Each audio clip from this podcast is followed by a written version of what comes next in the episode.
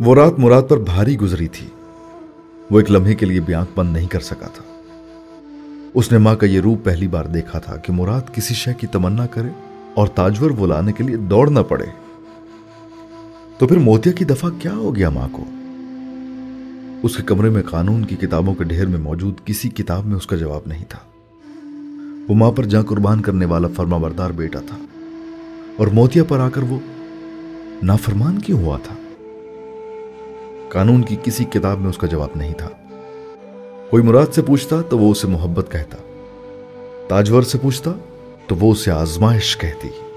وہ ساری رات کمرے میں پڑی میز پر ماچس کی تیلیوں سے تاج محل بناتا رہا تھا۔ وہ تاج محل جس میں اس نے موتیا کو بسانا تھا اور اس تاج محل کا دروازہ وہ نہیں بنا سکا تھا۔ فجر کے وقت چودھری شجاع نماز کے لیے اٹھا تھا اور اس نے مراد کے کمرے کی روشنی دیکھی تھی۔ پھر کھڑکی سے بیٹے کو سر پکڑے دیکھا تھا اور اس کے جیسے کلیجے پر ہاتھ پڑا تھا۔ عشق معشو کی اس نے خود کبھی نہیں کی تھی، پر پیر وارث شاہ بڑی سنی تھی۔ رانجھے کی فریاد بھی، مرزا کو لگنے والے تیروں کے نوہے بھی، اور اور مہیوال کے اپنے ران کے گوشت کو کاٹ کر سونی کو کھلانے کی داستانیں بھی۔ پر جو حال اس نے اس وقت بیٹے کا دیکھا تھا، اسے سب کچھ بھول گیا تھا۔ تاجور یہ نہ کر جوان اولاد ہے وہ بھی اکلوتی۔ نہ کر اتنی زد اس کے ساتھ۔ چودھری شجاع نماز کے لیے نیت مانتے ہوئی تاجور کو ٹوک بیٹھا تھا۔ تاجر کو اس کی یہ مداخلت بے حد بری لگی تھی۔ صبح سویرے اللہ کا نام لیتے ہوئے اب کون سے قصے لے کر بیٹھ گئے اس نے بے حد ناخوش انداز میں مسلح پر کھڑے ہو کر میاں سے کہا تھا، مراد ساری رات نہیں سویا۔ میں نے کھڑکی سے دیکھا ہے وہ پریشان بیٹھا ہوا ہے۔ چودھری شجاع نے اسے بتایا۔ تاجور نے جواب دینے کی بجائے ہاتھ اٹھا کر نیت باندھ لی۔ مگر چودھری شجاع کے جملے جیسے اس کے ذہن میں اٹک گئے تھے۔ وہ ہر دوسری آیت بھول رہی تھی۔ کبھی کچھ آگے کر دیتی، کبھی کچھ پیچھے۔ وہ ایک لوتا بیٹا تھا۔ اس کی پریشانی کو سن کر بھی تاجور اپنے حواس میں نہیں رہی تھی۔ پر شوہر کے سامنے وہ اپنے آپ کو کمزور ظاہر نہیں کر سکتی تھی۔ چودھری شجاع نماز پڑھنے چلا گیا تھا۔ اور جب وہ نماز پڑھ کر آیا تو تاجور تسبیح لے کر بیٹھی ہوئی تھی۔ تم نے کچھ سوچا تاجور؟ چودھری شجاع نے آتے ہی اس سے کہا تھا۔ اور وہ جیسے آگ بگولا ہو گئی تھی۔ آپ چاہتے ہیں کہ میں ایک کمی کی بیٹی بیاہ کر گھر لے آؤں۔ میں صرف یہ کہہ رہا ہوں کہ اس سارے معاملے کو حکمت سے سنبھالو۔ وہ ایک دو مہینے کے لیے یہاں ہے، واپس چلا گیا تو موتیا کی محبت کا بخار بھی اتر جائے گا۔ ابھی ضد نہ کرو، اسے مہنور کے ساتھ کس رشتے میں باندھنے کی۔ بس اسے کہہ دیتے ہیں کہ ہمیں سوچنے کے لیے کچھ وقت دے۔ وہ اگلے سال آئے گا تو پھر فیصلہ کریں گے۔ شجا نے جیسے اسے سمجھا کر کوئی حل دینے کی کوشش کی۔ وہ نہیں مانے گا۔ اس نے ضد لگائی ہے ماں سے۔ اور ضد میں کوئی تاجور کو کیسے ہرا دے؟ تاجور نے چودھری شجاع کے سامنے دو ٹوک انداز میں کہا تھا۔ وہ مسلسل تسبیح کے دانے گرا رہی تھی اور چودھری شجاع اس کا چہرہ دیکھتا جا رہا تھا۔ اس نے ضد کرنے والی ماؤں کا سنا تھا، پر وہ دیکھ پہلی بار رہا تھا اور وہ بے بس تھا۔ باپ ہو کر بھی وہ ماں کی اس ضد کے سامنے بیٹے کے لیے کچھ نہیں کر سکتا تھا۔ میں نے نیا وظیفہ شروع کیا ہے اس کے لیے۔ اب دیکھیے گا، چار دن میں سیدھا ہو جائے گا۔ یہ سب جادو ٹونے ہیں جن کے سر میں ہے وہ۔ جب اثر سے نکلے گا تو موتیا کی تو شکل بھی نہیں دیکھے گا۔ تاجور نے بے حد اعتماد سے شوہر سے کہا تھا۔ وہ اسی طرح تسبیح کے دانے گراتی ہوئی کمرے سے نکل کر باہر سہن میں چلی گئی تھی، جہاں برامدے میں مراد کے کمرے کی کھڑکی سے ابھی بھی روشنی آ رہی تھی۔ تاجور نے تسبیح پھیرتے ہوئے ڈوبتے دل کو سمجھاتے ہوئے اس کھڑکی سے نظریں چرائیں۔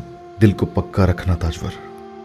ایک دفعہ کمزور پڑی تو بس تیری سلطنت گئی تیرے ہاتھ سے۔ اس کے اندر جیسے کسی نے اس کو پکار کر کہا تھا۔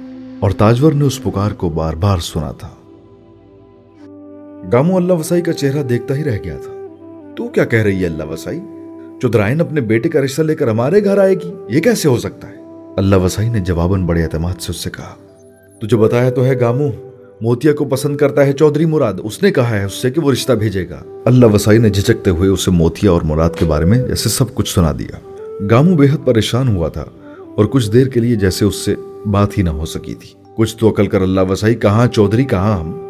تو نے موتیا کو سمجھانا تھا؟ سمجھایا تھا گامو پر موتیا کا تو کوئی قصور نہیں ہے، دل تو مراد کا آیا ہے۔ رشتہ بھیجنے کی خواہش تو اس نے کی ہے۔ اللہ وسائی نے جیسے موتیا کے جذبات پر پردہ ڈالتے ہوئے گامو کے سامنے بیٹے کا دفاع کیا۔ گامو اس کا چہرہ دیکھ کے رہ گیا۔ اس کی سمجھ میں کچھ نہیں آیا۔ تیرا بھی تو دل کرتا تھا نا کہ چودھری مراد کے ساتھ موتیا کا رشتہ ہو جائے۔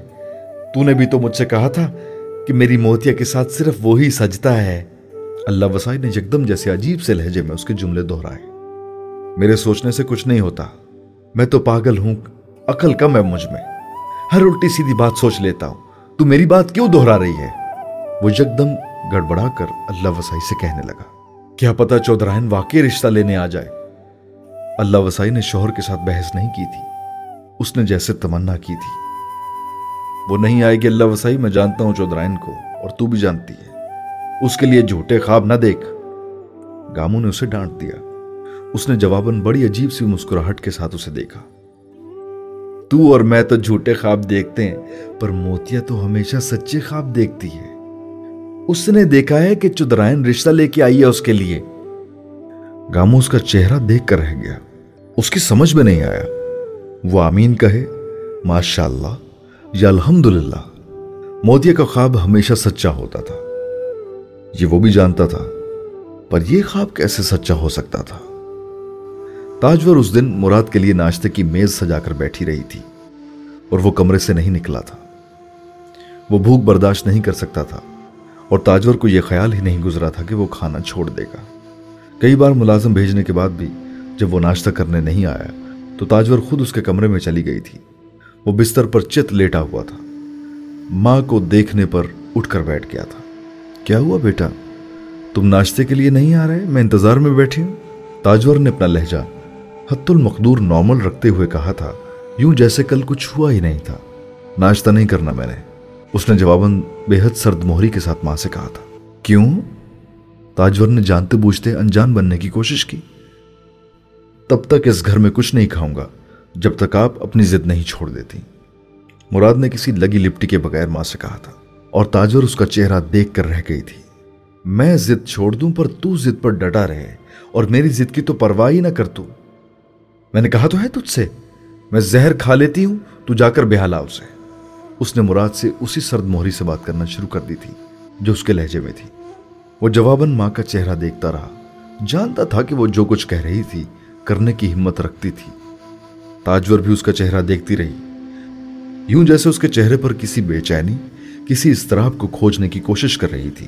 چند لمحے اسے اسی طرح دیکھنے کے بعد، مراد نے اپنے بیڈ کی سائڈ ٹیبل کا دراز کھولا تھا اور اس نے اس میں سے ایک ریوالور نکال کر سائڈ ٹیبل کے اوپر رکھ دیا۔ تاجور کی جان جیسے ہوا ہوئی تھی۔ میں آپ کو موتیا سے شادی پر مجبور کروں گا۔ تو آپ زہر کھا لیں گے آپ مجھے مانور سے شادی پر مجبور کریں گی؟ تو میں خود کو گولی مار لوں گا۔ تاجور زدی تھی، پر ماں تھی۔ وہ تڑپ اٹھی تھی۔ تو میرا ایک لوتا بیٹا ہے مراد، کتنی منتوں، مرادوں اور چاؤ والا۔ تو ایک لڑکی کے لیے ماں سے نافرمانی کر رہا تاجور نہ چاہتے ہوئے بھی رو پڑی تھی۔ اس میں آخر ایسی کیا چیز ہے کہ یوں پاگل ہو گیا ہے تو؟ پتہ نہیں، میں نے کبھی بیٹھ کر یہ نہیں سوچا کہ اس میں ایسی کیا خاص بات ہے۔ یہ سوچنے آپ بیٹھی ہوں گی۔ میں نے تو بس ایک فیصلہ کیا ہے اور آپ کو بتا دیا ہے۔ نہ میں موتیا سے شادی کروں گا نہ کسی اور سے۔ آپ کی نسل مجھ سے شروع ہو کر مجھ پر ہی ختم ہو جائے گی۔ پر کم از کم آپ کی نافرمانی تو نہیں ہوگی اور نہ میں پیار میں جھوٹا پڑوں گا۔ وہ تاجور کو کہہ کے وہاں رکا نہیں تھا، نکل گیا تھا اور جاتے ہوئے وہ ریوالور بھی ساتھ لے گیا تھا۔ تاجور برف کا بت بنی تھی اور بنی ہی رہی تھی۔ اس نے مراد کو پیدا کرتے ہوئے اتنی تکلیف نہیں اٹھائی تھی۔ جتنی تکلیف مراد کس انداز نے اسے دینی شروع کی تھی۔ بطول کو لگ رہا تھا، یا وہ پاگل ہے یا پھر موتیا جسے وہ پچھلے آدھ گھنٹے سے حویلی میں ہونے والے واقعات سنا رہی تھی، اور وہ جواباً ہوں ہاں کرتے ہوئے گود میں دوپٹے کے دامن میں چنی ہوئی بیر اٹھا اٹھا کر کھا رہی تھی، جسے وہ چن چن کر اکٹھا کر کے لائی تھی۔ بطول نے ایک بار پھر اس کے چہرے اور آنکھوں میں کچھ تشویش، کوئی پریشانی نہیں دیکھی تھی۔ نہ اس نے مہانور کے بارے میں پوچھا تھا، نہ شگن کے بارے میں کریدا تھا۔ موتیا تو سمجھ رہی ہے کہ میں جھوٹی ہوں، جو تجھے مراد اور مانور کی بات طے ہو جانے کے بارے میں بتا رہی ہوں اور تو کان تک نہیں دھر رہی۔ بطول نے بلاخر جیسے زچ ہو کر کہا تھا۔ موتیا نے اس کی بات پر پہلی بار سر اٹھا کر دیکھا۔ پھر ایک بیر اس کی طرف بڑھاتے ہوئے کہا، بات سن بطول، مراد مجھے کہہ کر گیا ہے کہ وہ رشتہ بھیجے گا۔ تو وہ بھیجے گا۔ اور میں نے تو خواب میں بھی چودرائن کو گھر آتے دیکھا ہے۔ تو مجھے فکر نہیں، تو بیر کھا۔ اس کے انداز میں اتنا اطمینان تھا کہ بطول جھلس کر رہ گئی تھی۔ کتنے دن ہوئے تھے تجھے مراد سے ملے؟ کیسے اندھا اعتماد ہو گیا ہے؟ لوگ سالوں محبت کرتے ہیں، تب بھی وہمی رہتے ہیں۔ یہ تیری محبت ہے کیا موتیا؟ بطول کو واقعی سمجھ نہیں آئی تھی۔ اس نے اس کے خوابوں کی بات نہیں کی تھی، کیونکہ وہ اس کے خوابوں کو کبھی جھوٹا نہیں کہہ سکتی تھی۔ موتیا نے جو ہنسنا شروع کیا تھا اس کی بات پر، تو بس ہنستی ہی چلی گئی تھی۔ اور اتنا ہنسی تھی کہ بطول کو بھی ہنسی آنے لگی تھی۔ تجھے کس نے کہہ دیا بطول کہ محبت کو دہائیاں چاہیے سچا اور پکا ہونے کے لیے؟ محبت کا دھاگا تو رب ڈالتا ہے دو دلوں میں اور رب ہی نکالتا ہے۔ مراد نے دھوکہ دینا ہوتا تو بس پھر دھوکہ ہی دیتا، پیار کرنے تھوڑی ملتا مجھے۔ بطول اس کی شکل دیکھ کر رہ گئی تھی۔ اور اگر وہ تیرا نہ ہوا تو پھر؟ اس نے موتیا سے پوچھا۔ میرا نہ ہوا تو پھر کسی کا بھی نہیں رہنا اس نے بطول۔ اس لیے تو رب سے دعا کیا کر کہ وہ مجھے مل جائے۔ موتیا نے عجیب سے لہجے میں کہہ کر بیر کھل کے چلتے ہوئے پانی میں اچھال دیے تھے۔ بطول کو اس جملے کی سمجھ بھی نہیں آئی تھی۔ اسے کئی بار موتیا کی کئی باتوں کی سمجھ نہیں آتی تھی اور کئی بار کوئی باتوں کی بعد میں سمجھ آتی تھی۔ گامو اور اللہ وسائی کی سکلوتی بیٹی کی زبان میں کچھ تھا جو چونکاتا بھی تھا اور ڈراتا بھی تھا اور آس بھی لگاتا تھا۔ بطول ہمیشہ کی طرح اس کا چہرہ دیکھتی رہ گئی تھی۔